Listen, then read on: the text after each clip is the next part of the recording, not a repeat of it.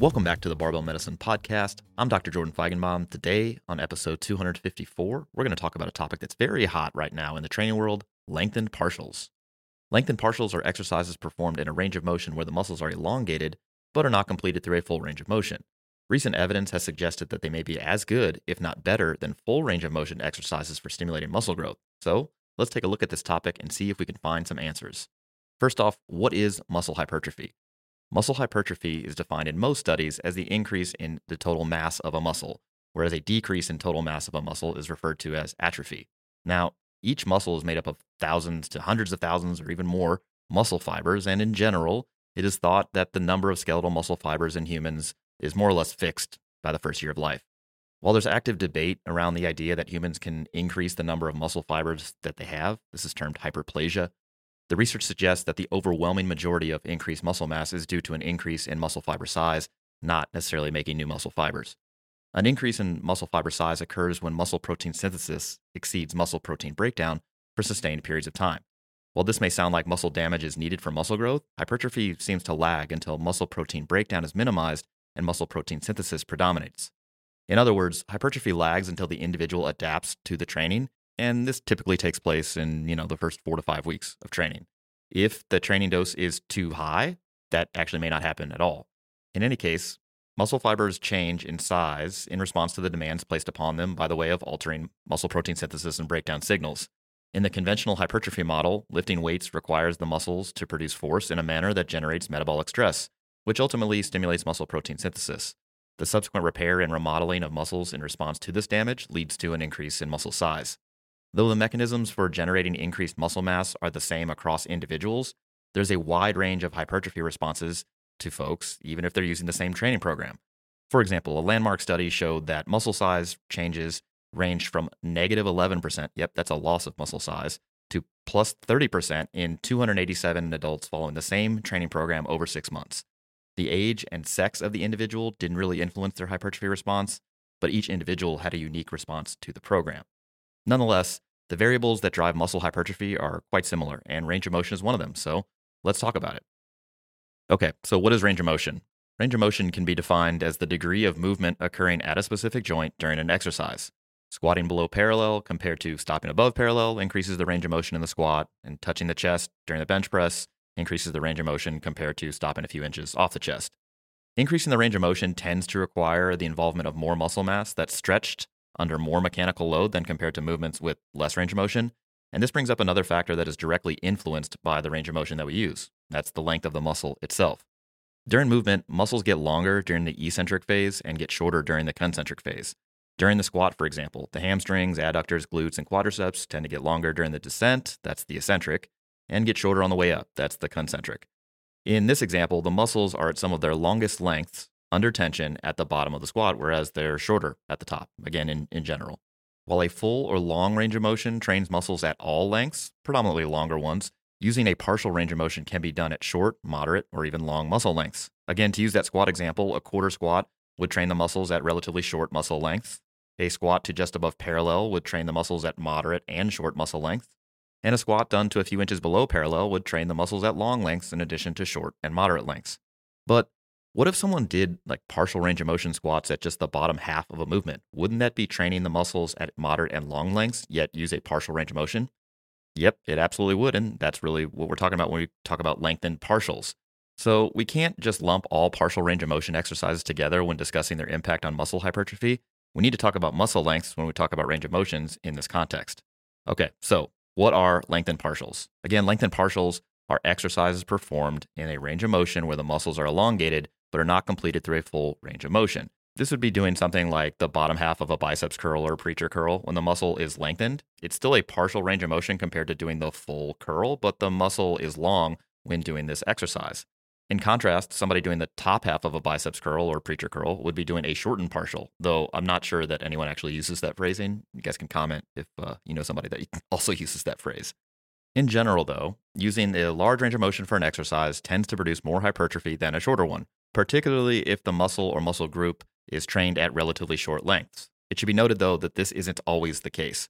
For example, shortened partials have been shown to produce hypertrophy too in various parts of the body that have been investigated.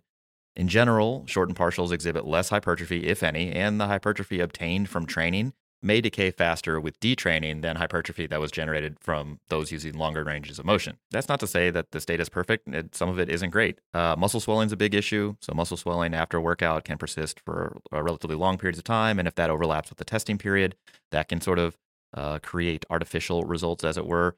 Also, there are inter-individual differences in training response that, you know, some people might respond very well, some people might respond relatively poorly. They could all end up being on the same group because you can't really predict this. Sample sizes aren't great some of the times, but you know, there are issues with the data. That doesn't mean that the data is terrible or that we can't use it. All of this is to say that yes, muscles can grow from shortened ranges of motion even when the muscles aren't very long, but in general, it's less than when muscles are trained at moderate or longer lengths. This episode is brought to you by BetterHelp. After going to the gym, what's the first thing you'd do if you had an extra hour in your day? For me, I'd probably do some more reading or get outside of nature, maybe both. Whether we're talking about training, a dietary change, or just life, the best way to squeeze that special thing into your schedule is to know what's important to you. Therapy can help you find out what matters to you so you can do more of it. Of course, therapy isn't a single thing per se, but working with a licensed therapist may be helpful for many folks to learn positive coping skills, how to set boundaries, and overall empower you to be the best version of yourself. If you're thinking about starting therapy, give BetterHelp a try. It's entirely online and designed to be convenient, flexible, and suit you, the individual. Learn to make time for what makes you happy with BetterHelp. Visit betterhelp.com slash barbellpod today to get 10% off your first month. That's betterhelp, H-E-L-P dot com slash barbellpod for 10% off your first month.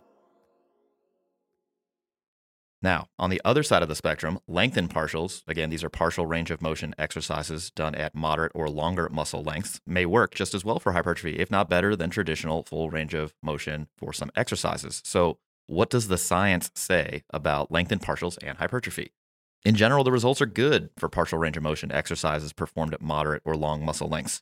There are less than a dozen studies looking at this, but there does seem to be a signal showing that partial range of motion exercises done at long muscle lengths can be just as effective, if not potentially more effective, than full range of motion exercises for growing muscle. Some of the same data, though, also still supports what we said before that shortened partials, they consistently do worse than lengthened partials or full ranges of motion. So we're going to ignore that completely for the rest of this podcast, and we'll just talk about lengthened partials.